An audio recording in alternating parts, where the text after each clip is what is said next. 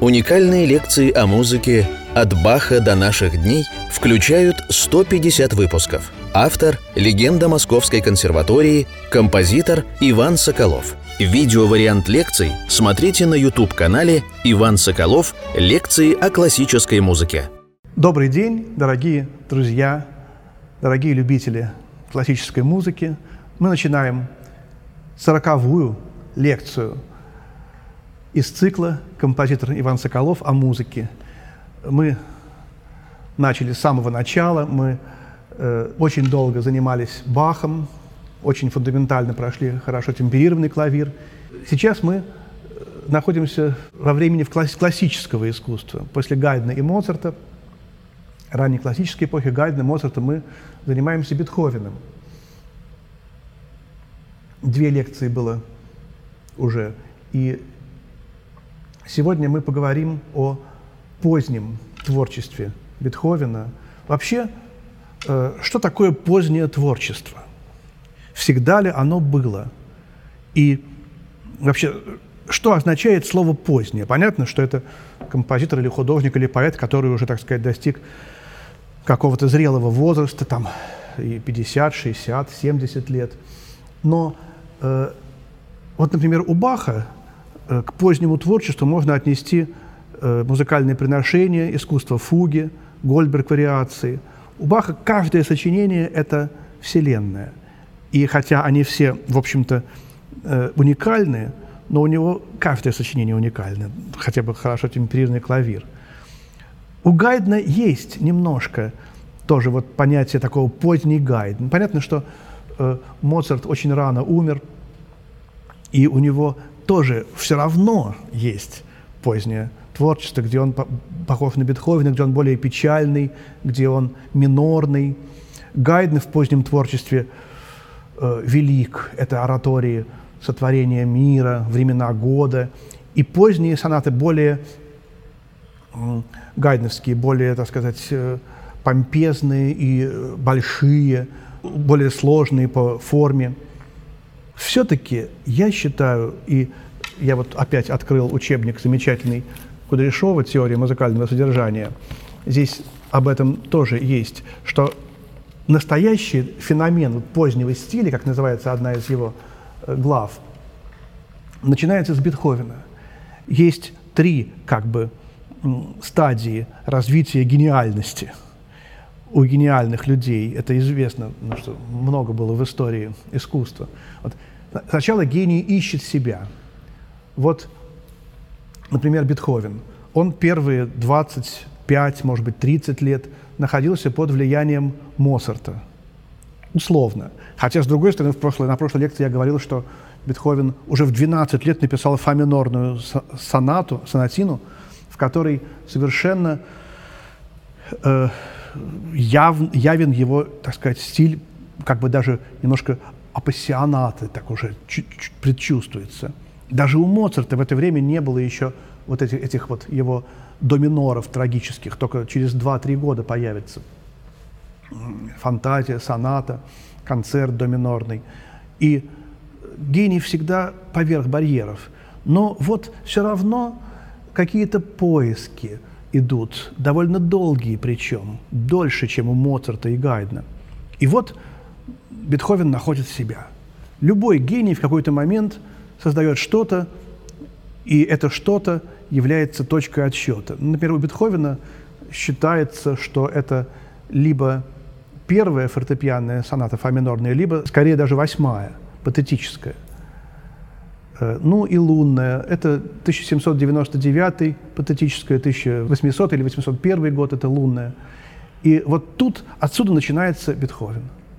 Потом Бетховен чувствует, гений чувствует, что он поймал что-то с неба, как мы говорили, да, и он э, начинает развивать это, свою гениальность.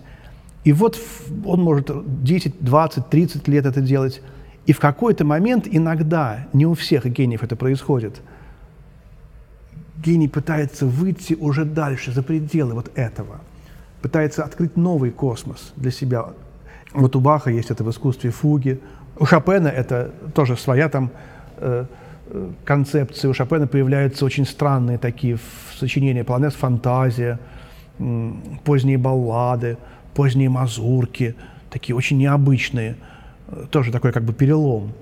Шопен пытается э, открыть новый мир.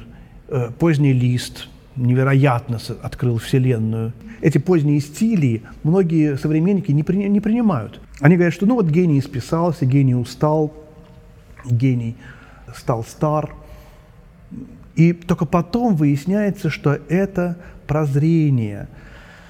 Вот э, Кудряшов пишет здесь про то, что в позднем творчестве гения смыкаются два времени, два, два стиля. Это интересная идея. Два стиля очень часто перекликаются, но это говорит о том, что чувствуется переход из этого мира в иной. И вот эта вот многовременность, о которой мы говорили, когда говорили о полифонии, она здесь тоже есть. В позднем стиле композитор забывает, что он классик, забывает, и, и у него появляется и романтическое, и современное, и какое-то другое качество, и неоклассическое, он вдруг вспоминает какие-то предыдущие эпохи в развитии музыки. Вот такая смесь, которую современники обычно не понимают сразу. Вот это у Бетховена началось рано. Мы знаем, что он начал глохнуть.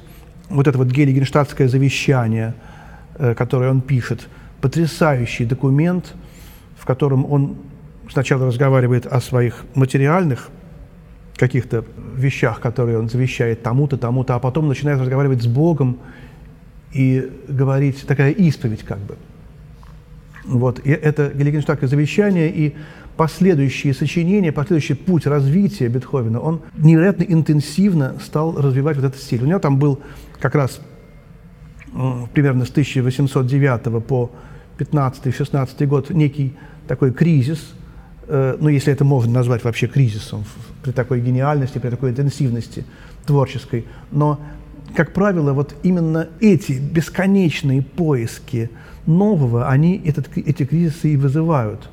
У Шопена тоже был малюсенький такой кризис, там и у Листа, и у Мусорского. Я беру сейчас тех людей, у которых есть этот поздний стиль тех гениев. И вот возникает вот этот поздний стиль, сонаты поздние, в первую очередь, считается, начиная с 26-27 сонат, поздние сонаты Бетховена, всего их 32, напомню, Э, и особенно поздние квартеты, симфонии, 7, 8, 9, и некоторые мелкие сочинения «Богатель», ну, безусловно, э, торжественное месса, такая как бы вселенная позднего Бетховена, можно сказать. И, конечно, э, мы сегодня в основном попробуем поговорить о поздних сонатах Бетховена, потому что в каждой сонате он дает нам Вселенную. Это то, что потом будет делать Малер. В каждой симфонии своей строить Вселенную, строить философскую систему со своим взглядом на мир, со, сво- со своей идеей основной, со своей концепцией. И почему именно клавирные сонаты, а не симфонии? Потому что в фортепианной музыке Бетховен наедине с Богом, с инструментом, с Богом – он сам играет, и не требуется оркестр для выражения этих мыслей. Это не тяжеловесный э, вид музыки, который не требует репетиций большого, большого количества людей, хотя оркестры Бетховена в бетховенское время были очень маленькие. Я помню воспоминания детства, как в первый раз пришел в большой зал консерватории, сидел на балконе и слушал третью симфонию Бетховена, э, вторая часть, похоронный марш – и я сидел над контрабасами. И 10, наверное, или 8 контрабасистов безуспешно пытались сыграть вместе этот фаршлаг. Это очень трудно, чтобы все вместе сыграли тарадарам. И у них это не получалось. Я смотрел сверху, как они, как они думал, ну как же так Бетховен написал? Неужели он не мог позаботиться о том, чтобы это было не так трудно и не так неудобно. Бетховен писал для одного контрабаса. Это на протяжении веков э, обросла традиция этими огромными составами струнных инструментов. Тут все было гораздо проще. Вот надо было знать. Поэтому фортепианная музыка Бетховена – это лаборатория. Уже в симфонической музыке он выходит на сцену. Поэтому все фортепианные сочинения, они гораздо более новаторские. И то, к чему пришел Бетховен, например, в фортепианных 40-х, 50-х опусах, в симфонической музыке он осуществляет уже в 60-х, 70-х. Есть некое такое запаздывание. Сначала он что-то нашел в фортепианной музыке, потом он уже через несколько лет это выносит на симфонию. И вот то же, что он в девятой симфонии нашел, это же есть уже и в поздних сонатах, написанных несколько раньше, на несколько лет. Вот, например, 28-я соната, начало, ля мажорная соната,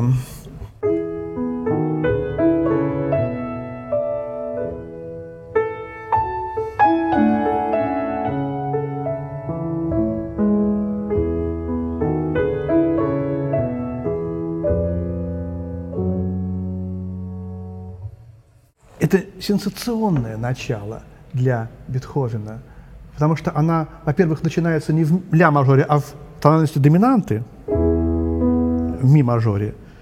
И ля минор возникает только в самом конце первой части. Ля мажор, тоника. Это уже почти то же, что будет в вступлении к Тристану Вагнера. То есть тоника в конце только лишь. И если мы не знаем, что это соната номер 28, опус 101, ля мажор, то мы думаем, что это ми мажорная соната. А это не, не ля мажор, а ре мажор. Как бы. Ну, секст-аккорд проскальзывает тонический. Э, то есть нет ощущения тоники, что было в то время обязательно. Я в прошлой лекции говорил, да, о том, как критика обрушилась на Бетховена – за то, что он свою первую домажорную симфонию начал не с домажорного аккорда, а с доминант септаккорда к фа-мажору. Вот, и как же так можно делать, говорила критика. Вот какая была любовь к музыке. О таких вещах писали в газетах. Вообще-то у Бетховена есть монограмма, как БАЦХ, тоже БЭ, Бетховен. И вот в этом аккорде как раз си бемоль и ми, БЭ, они-то присутствуют наверху. Это может показаться случайностью, но абсолютно с того же аккорда начинается балет Бетховена, творение Прометея, единственный балет, опус 43, тоже увертюра начинается с этого же аккорда. И, и, и тоже примерно в то же время, в 1701 году, эта вещь написана. Возможно, здесь Бетховен эту идею э, взял, использовал два раза и забыл, потому что не очень такая, скажем, выразительная тема. Два звука Б, Э. Другое, то ли дело Б, А, Ц, Х, это и крест. И такая извилистая, очень красивая, замкнутая сама структура, ракоходная, инверсионная. Потом еще чуть-чуть в хаммер-клавире это будет. Но как бы то ни было, Б, Бетховен, Б, си бемоль мажор, любимая тональность. Вот. Ну и здесь соната ля мажор начинается как бы с побочной партии. Вот эта идея Гершковича, Филиппа Моисеевича, тоже замечательного человека, о котором мы еще потом поговорим в связи с современной музыкой. Ученик Веберна Шонберга, который жил в России, в СССР, начиная с конца 40-х и до конца 70-х годов. Такое чудо. Человек, который знал этих легендарных э, нововенских классиков лично и жил, тем не менее, в Москве. Вот, об этом мы еще поговорим. 29-я соната, не будем подробно анализировать каждую сонату, тогда бы наш цикл разросся бы до, не до 150, а до 1500 лекций. Вот, это было бы слишком. Но о 29-й сонате «Хаммер-клавир», хотя на самом деле предыдущая соната тоже в общем-то, написано для молоточкового фортепиано, хаммер, клавир. Такая традиция, что вот ее называют хаммер-клавир, соната хаммер-клавир. Хотя э, в то время вытеснял молоточковое фортепиано уже клавесины, клавикорды, и Клавесин был дешевле, более распространен, но музыка уже выражение, сама сложность, сама какая-то, сам звук именно вот фортепианный требовал этого молоточкового фортепиано, и Бетховен покупает эти инструменты, ему привозят огромный инструмент, по тем временам огромный из Англии, с большим диапазоном, уже и до появляется э, контрактавы, и наверху тоже до, а то и выше. Таким образом, он как бы и по содержанию пишет что-то необычное. Он э, пишет сонату фортепианную, которая даже для, для симфонии велика. Она идет около 45, а то и больше минут. Она имеет пять частей, почти пять, там есть четыре части. Он все-таки не, не дерзнул написать пятую часть, но перед фугой есть огромное вступление. Вот. И даже, э, чтобы, так сказать, люди покупали, она издавалась иногда двумя э, тетрадями, что совершенно, так сказать, нарушало ее форму подчас. Такая э, революционная вещь. И, и очень много лет она считалась неисполнимой, только потом ее начали играть, такая легендарная соната. Бетховен писал ее для себя, не рассчитывал на большой гонорар, писал во время создания, работы над этой сонатой, писал обработки народных песен, шотландских и других, чтобы получить какие-то деньги, потому что жить было, даже и Бетховену жить было очень непросто, материально в то время. Человеку известному, человеку, не имеющему семьи, он кормил, правда, своего племянника. Но вот как бы то ни было, эта грандиозная соната была написана, си бемоль мажорная, 29-я, опус 106, посвященная эрцгерцогу Рудольфу, который тоже очень большую роль сыграл в его жизни, помогал ему. И э, кратко коснемся, здесь интервал терции очень важен. Вот соната, посвященная интервалу терции. Вот Бетховен при всей своей грандиозной вот такой семантичности, содержательности творчества, он никогда не забывает о э, формальных идеях. Это грандиозное достижение, которое использовали все композиторы 19-20 века. Человек, не любящий Бетховена, в 19-20 веке не имел шанса, хотя были, и Дебюсси его не любил. Вспоминаю тоже историю, как кто-то из студентов класса Нейгауза э, в 1 сентября э, сидел э, и ждал появления педагога, о котором он был много наслышан. Он не знал еще, так сказать, как он занимается. Это был первокурсник. И все студенты сидели, ожидали появления профессора для собрания, для получения своего времени – Профессор задерживался, он стоял около двери с наружной стороны и с кем-то разговаривал. И вдруг дверь открывается резко, и Нейгаус возбужденно заходит в класс и заканчивает как будто бы разговор, который он вел снаружи. «А кто не любит Бетховена, тот вон из моего класса!» И все испуганно замолчали, и он поздоровался и начал знакомиться со студентами. Но это была первая фраза. Такая. Действительно, так, как любил Бетховена Нейгаус, его, наверное, не любил никто.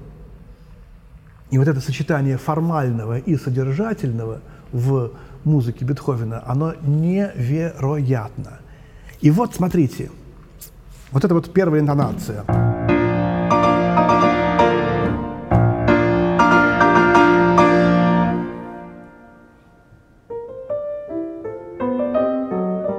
пока поговорим о начале. Это экскламацию, восклицание, э, риторическая фигура, которая была известна до Баха, и Бах использовал ее часто, ре-мажорная прелюдия из второго тома. Вот, и у Бибера она встречается, и у многих других. И вот этот возглас, восклицание. А что мы слышим дальше?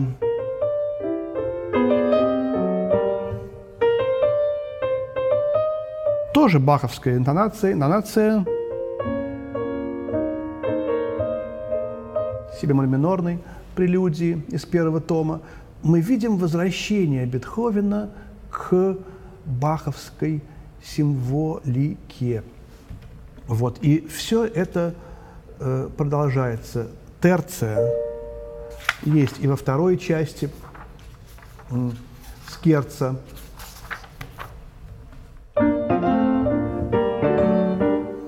На, на, тему терции, на, на теме терции построена вся вторая часть, но особенно э, непревзойденным образцом бетховенской гениальности является адажо из этой сонаты 29 И здесь такая известная история, как Бетховен уже отослал издателю начало этой э, музыки. И вот сначала оно было таким.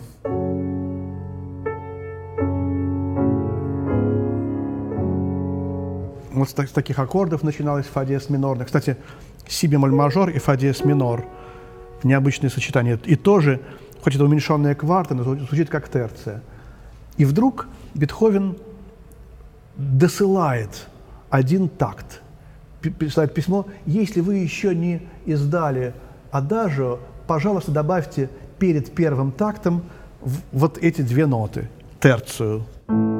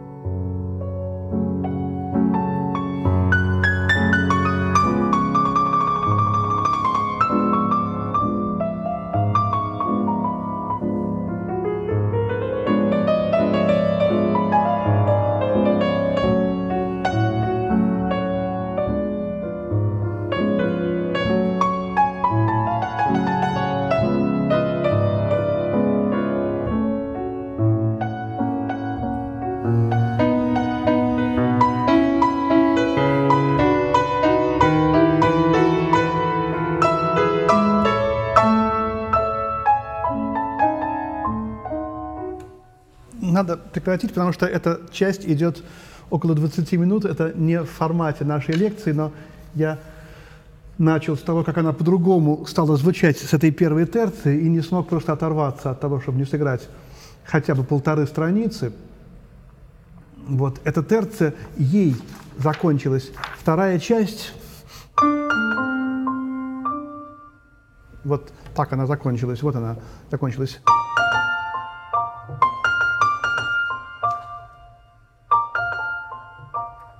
И началась, началась третья с этой же терции. И здесь есть гениальное прозрение, например, в музыку Брамса. Сначала мы вспомнили про Баха, вот, но что мы слышим дальше в этой части? Э, кончается побочная партия, на которой мы остановились. И вот разработка.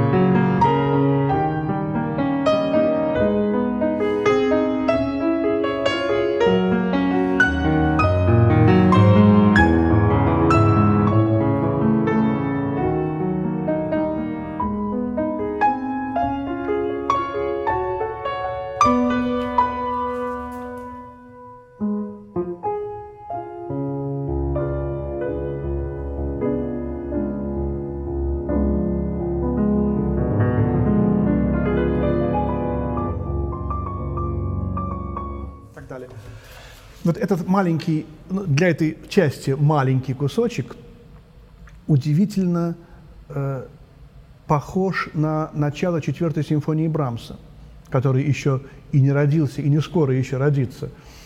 Конечно, Брамс прекрасно знал эту сонату, и э, первая соната Брамса, она так и начинается, почти как хаммер-клавир.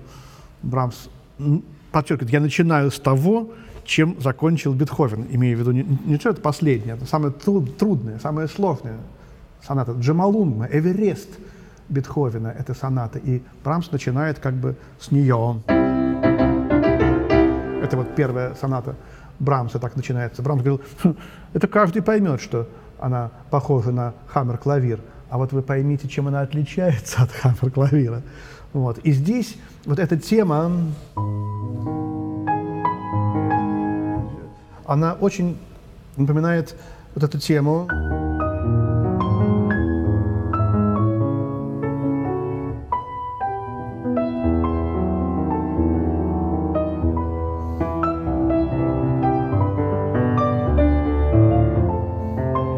четвертой симфонии Брамса – которую тоже многие не поняли. Не, э, австрийцы, когда услышали эту симфонию, говорили «опять, опять мне нечего сказать». Проходили мимо Брамса и демонстративно напевали эту тему главной партии на слова «Schon wieder fällt mir nichts mehr ein» по-немецки «опять мне нечего сказать». И издевались над Брамсом, не, не понимая, что это, во-первых, гимн терции – а во-вторых, это не что иное, как развитие баховской фуги фа диез минор из второго тома. Вот. Или фуги си минор из первого тома. Вот. Эта интонация фактически хорал. Из глубины взываю к тебе. Данная у Брамса не э, религиозно, строго, хорально, как у Баха, а элегично, сентиментально и ламентозно, по-другому немножко, более лично человечно. Вот опять вот божественное становится человеческим. Вот линия, идущая от Баха к Бетховену и к Брамсу. Дальше.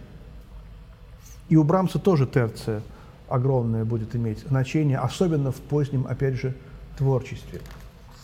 Вот такие мысли навевают мне э, хаммер-клавир. И после этой переходной части к фуге следует сама фуга с некоторыми вольностями, con alcune licenze. Вот здесь тема, конечно же, она является, начинается с терции в большом формате, с децимой.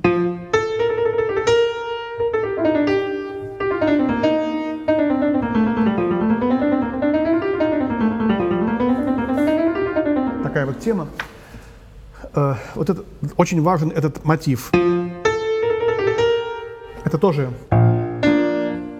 из первой части, конечно, возникла экскламация, восклицание, но здесь терция везде.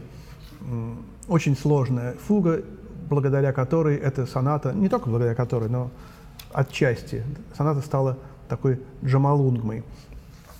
Вот есть и 30-я соната, в которой он тоже, как и в 28-й, вдруг э, как бы впадает как в ересь, в невиданную простоту, говоря словами Пастернака. Он просто начинает сонату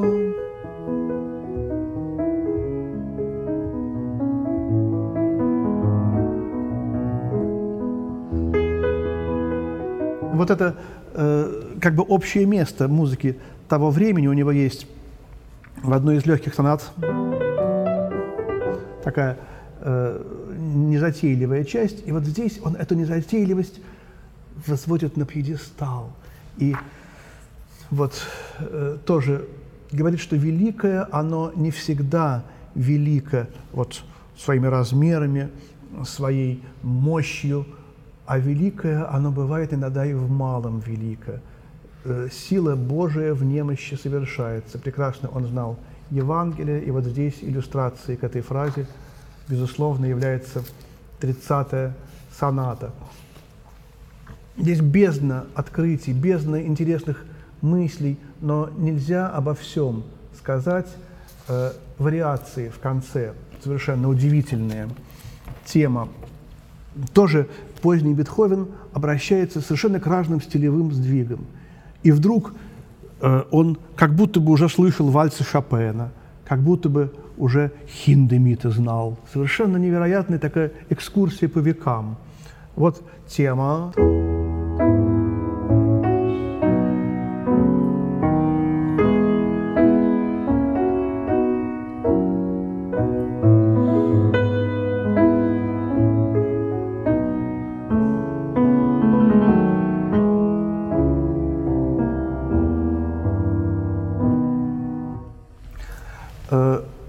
вариация уже Шопен.